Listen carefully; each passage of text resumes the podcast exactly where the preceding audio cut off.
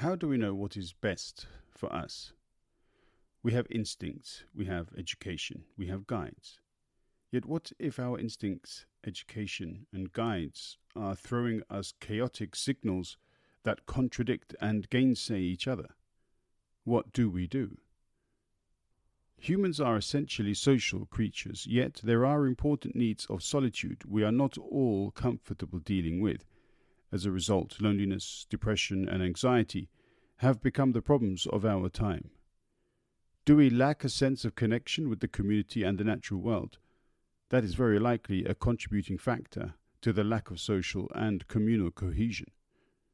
Once again, speaking with Lilek makes me think how close we all are to dealing with climate catastrophe on a daily basis. What are our needs? No, not our luxuries, our needs. Have we replaced the solid wall that separates these two clear states of relevance with fine satin sheet? Thank you, Lilek, for your time and patience. Enjoy. The podcast from Joanna and Mike is, I think it's really cool, and um, that is what I wanted to say. Two and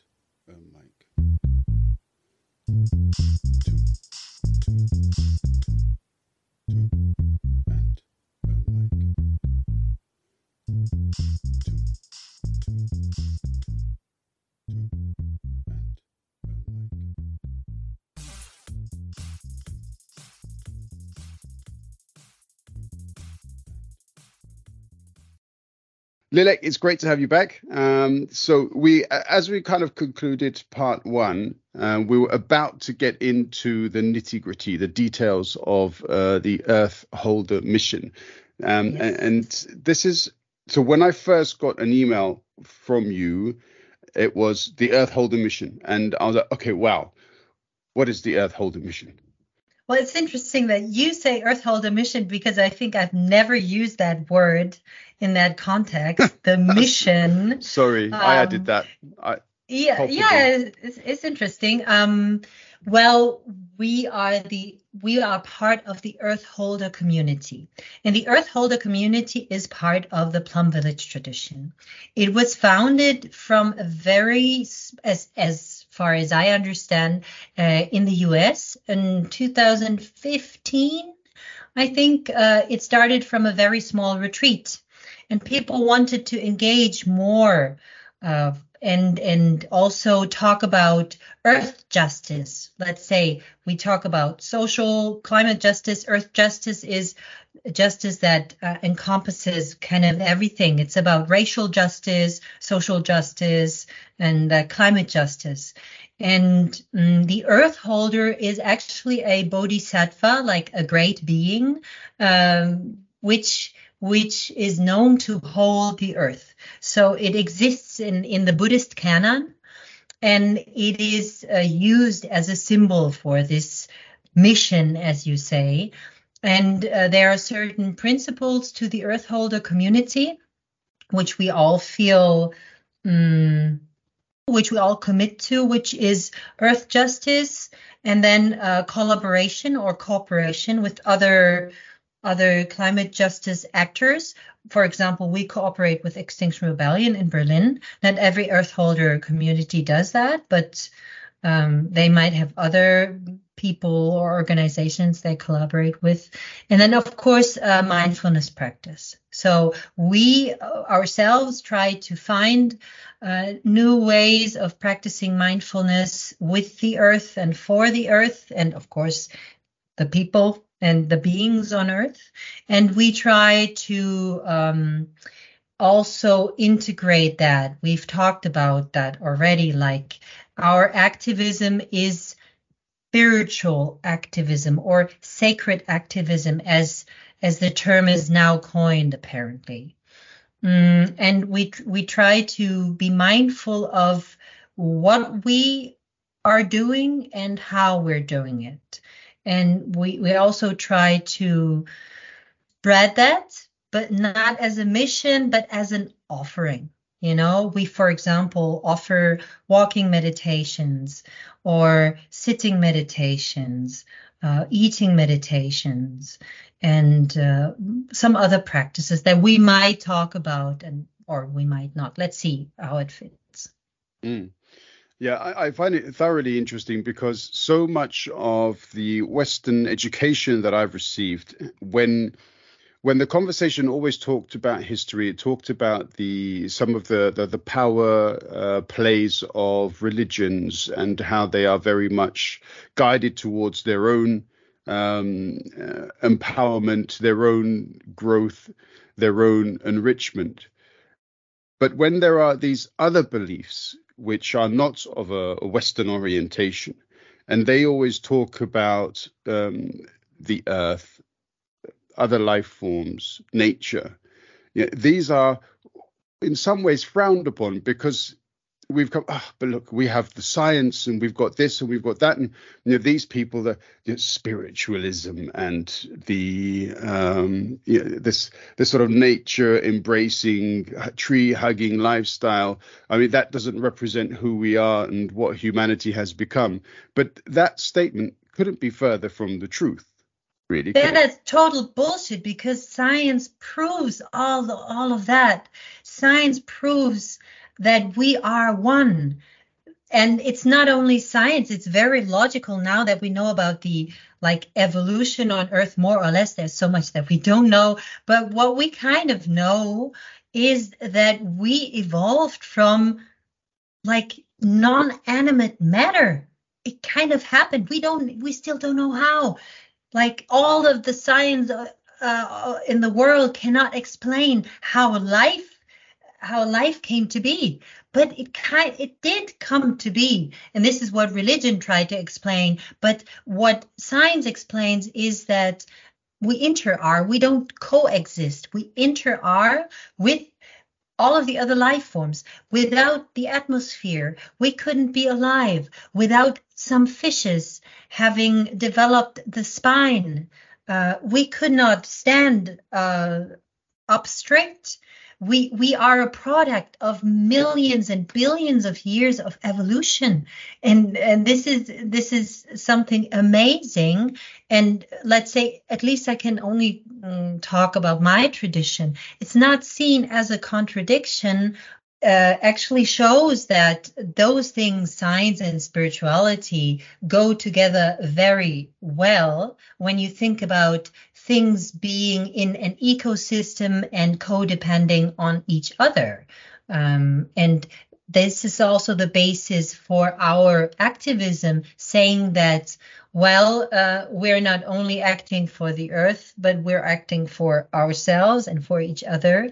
And because we have seen this link, we know that we must act because we cannot exist without water, air, uh, other species, uh, and whatnot, you know?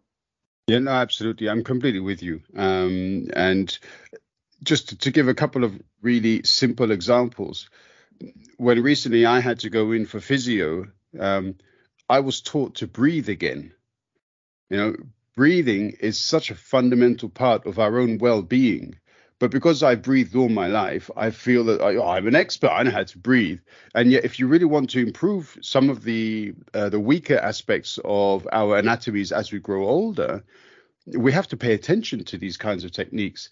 And these techniques are inherently taught in many natural spiritual traditions. They are. I'm, I, I, I once thought that, for example, Buddhism is a religion of the breath because everything in in meditation for example happens through but through the breath or at least with with the help of of the breath. And this is also what science shows. Again that right breathing can help you with almost everything and that it's crucial because of course everyone will say yeah of course um, if i don't breathe anymore i will die. That's so logical. But how I breathe and uh, how much, how long, how deeply.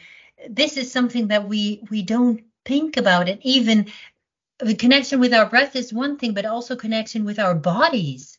like we treat i'm i'm a telephone coach i'm i'm a i'm a psychologist so i i talk to people who who are exhausted and who have been neglecting their bodies and their minds um, for years and years and this is also a symptom in in our society that we think that we can rule over our bodies with our mind um, without really accepting that we're a team and that our body is not only the vehicle, but we are entirely dependent on our bodies to function.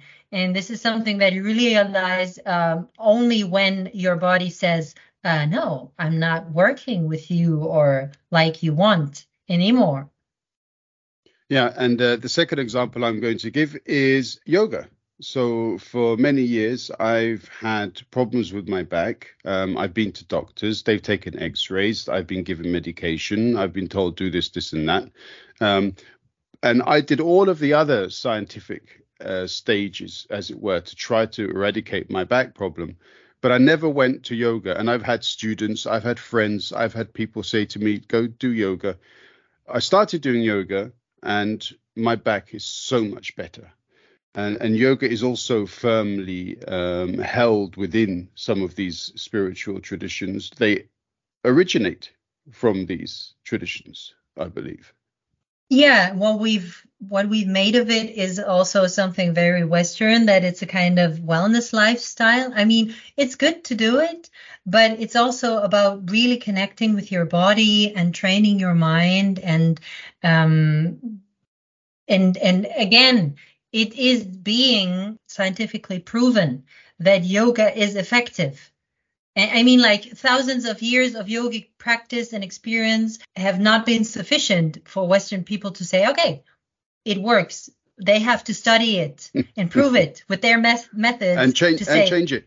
yeah, of course, adapted. It's kind of normal that things when they migrate from culture to culture. Of course, they're adapted and they kind of need to be adapted, but sometimes they're uh, it's it's it's a kind of um, not upgrade but downgrade. Yeah. You know, you because you take something from it which is very much the soul of it, and then you only practice form without content. And and one one more thing, you talked about tree hugging. Even the tree hugging, or how we say now, like the Japanese concept of um, bathing in the forest, Waldbaden, is now proven. It is healthy because why? We have lived in forests for thousands, one hundreds of thousands of years. And of course, our system responds to that. I mean, before we started cutting down all the trees to build stuff and burn them and whatever. But it, it comes from our evolutionary history. And this is why tree hugging is healthy. Yeah.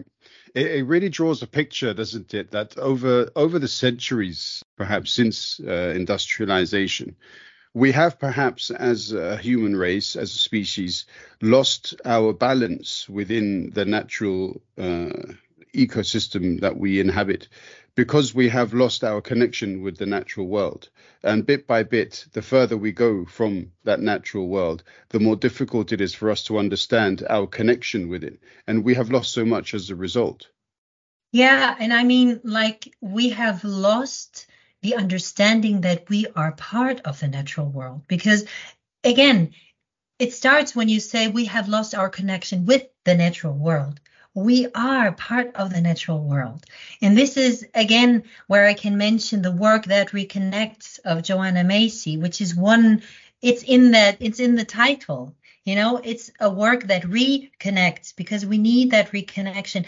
I'm not talking about, you know, like I, I also meditate on that topic. Of course, nature is is horrifying, is brutal, let's say, and is dangerous in a way. We we were you, you know we we try to protect ourselves and it's kind of a, a natural thing but it has it has taken on forms that are not healthy anymore because we're so disconnected from even going to the forest and like breathing in the forest that uh, that we we think we are totally independent from the natural world which leads us to this extractivism and to really finding our comfort in the material things which is not really an it, it doesn't really help us so much because we see that in our society, uh, loneliness and depression and anxiety is is so it's it's the it's the problems of our time, and this comes also from Uh, not having a sense of community or a sense of connection with other people, with other beings, with the natural world anymore. And and this is why we desperately need that. I once read an article which was really interesting about how humankind is kind of in a state of dissociation, is a kind of is kind of traumatized from a psychological point of view, because we we have been disconnected for so long. Um, that we we don't really perceive ourselves as part of all this, and that makes us unhappy.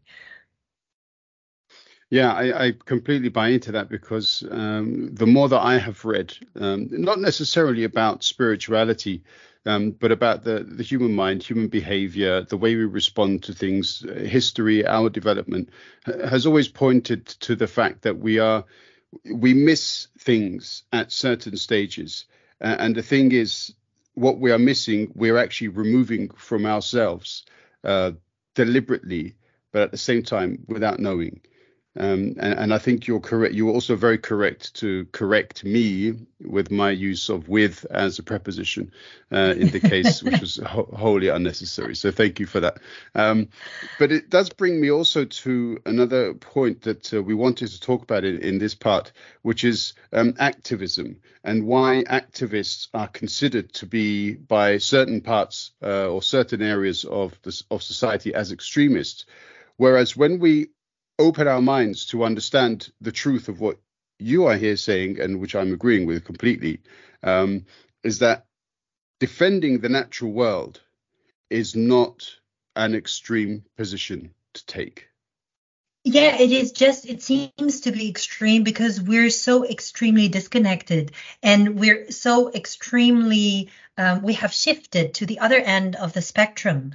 The more um, technical aid, the more technical mm, means we have, the less we are in contact with uh, with the kind of evolutionary reality. Of course, uh, it's maybe that can be misunderstood. Everything is evolution. Like uh, also the the mm, computer that we talk through is part of evolution, is part of our intelligence and our um, way of of our creativity, of course. Um, but it, it leads us somewhere where we are, in a way, not as happy. This is just a fact, like for now.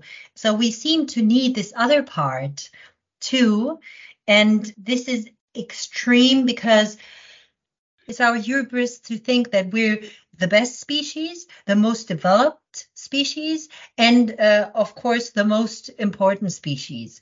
And this hubris has led us to uh, forget that we're, as I just said, entirely dependent on very, very basic things like the air and the water and the microbiome in our guts, for example which we have not worked for at all. We have inherited it. it. it's it's come for free, more or less. And so this is extreme, this view of us being totally separate. And this is why people like activists, however you want to call them, who try to raise awareness um, and to try to say, hey, listen, this is not the way it should go, they're perceived as extremists because of course their position is very different from the mainstream position. And uh, i think uh, when you look from the from the perspective of an activist our world is extreme. You know i started going to to the supermarket and telling myself this is crazy. Like look at it. Look at it with a critical eye and ask yourself how many companies are producing like five types of butter and soy yogurt or meat or whatever.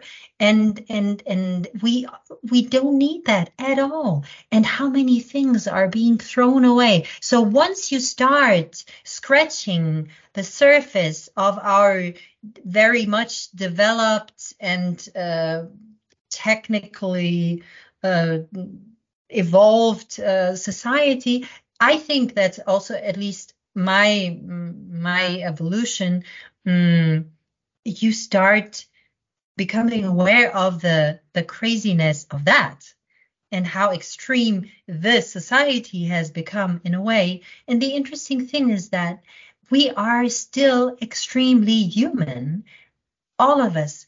Uh, we have the same basic needs as thousands of years ago or maybe hundreds of thousands of years ago. This is still the same but the, the, the way we try to get these needs met and the way, we try to protect ourselves from death and suffering has become quite extreme or can can be quite extreme. Yeah, and yeah, understanding these uh, these issues um, and also our own mortality is something which has become much much more difficult for us. We live longer. Um, we are greedier. We want more things. We want to see more things. We want to experience greater things. Um, and, our expectation levels have become almost unattainable uh, in many ways because whatever we do, it's never enough. And this is perhaps an unfortunate reality that uh, society has to face. And you know we have to take less holidays um, abroad. We have to fly less. We have to consume less meat. We have to use less uh, plastic in our packaging. Um, and all of this points to perhaps something which would be considered an inconvenience. But in fact these temporary inconveniences uh, are there to save us from a much greater inconvenience later on in life Exactly, we've talked about that too. That's exact. That's again the long-term view, and again what you consider necessary in your life. And I think you know, like the thing is that many people in COVID times they have realized that those basic things like uh, being able to go outside and and meet 10 or 20 people at the same time is a luxury, can become a luxury, or just meeting your friends or visiting your family without being afraid of getting sick or or infecting others. That, that I think that in a way brought us back. But the backlash now is that we're so happy that everything is uh, back to normal, let's say, um, which is not true, but it this is the, there's this wish of things becoming like being normal again leads us maybe to going back to flying to to doing even more partying or whatever and um, I know there are statistics, maybe not all of that is true, but I think we fly even more than before. Although we have seen that the positive effects of not flying on the on the on the climate and the environment, you know. And so this is also something very human, and it's in a way understandable, but it's tragic because we're destroying our future and even our present and and this is something i think that that is not so extreme that we as activists want to point uh, want want to point out. And we want to tell people listen we can be happy with less longer and this is why for example we we will do there um, like some days ago i think on the 2nd of august we um, sadly had the earth overshoot day which means that uh, the resources of the, the natural resources of the planet um, are are used up in the world. And and we we we want to raise awareness. And this is why we will sit outside in meditation and ask people like with sandwich boards asking the question what do i really need to be happy? Or what do i wish for our planet our home and and so that people may be inspired to think about these questions again and again like we are not dumb. We do think about those questions when we lack those things like the those things that we lacked in the in the pandemic for example. But we tend to forget. And this is why mindfulness is so important because we need to practice. Even like activists they need to practice to keep up their spirit and also their positivity or their love for life and humankind yeah, yeah, and this is uh, a very powerful uh, thought as well. This this principle, this uh, this basic need of love, um, and sharing it with others so that they may also experience it. Um, uh, sometimes I feel that um, uh, the more hateful people among us are actually the loneliest and the ones most in need of love. Um, but they perhaps sometimes feel unable or unwilling to ask for it. Um, but yeah, that's a different uh, that's a different conversation. Um, Lilek, thank you very much. Um, we very we came very close also then to moving further into the world of uh, of psychology, which I would love to do um, with you because you're such a professional in the area. Um, but then, yeah, maybe I'll have to uh, yeah lay out my demands and requests a bit more clearly about that. Um, yes. Yeah, but uh, thank you very much again for your insight. Every conversation is an education, um, and, and, I thoroughly appreciate it. And um, and and I look forward to the next one. Well, I try to serve as much as I can. Otherwise, I will feed my ego. And but thank you, still thank you for um, for your kind words. And it it was a pleasure. It it went by very fast. Um, time time flew. And i'm looking forward to um, talking more about those topics that are very close to my heart and to yours too mm-hmm. right? Very much so.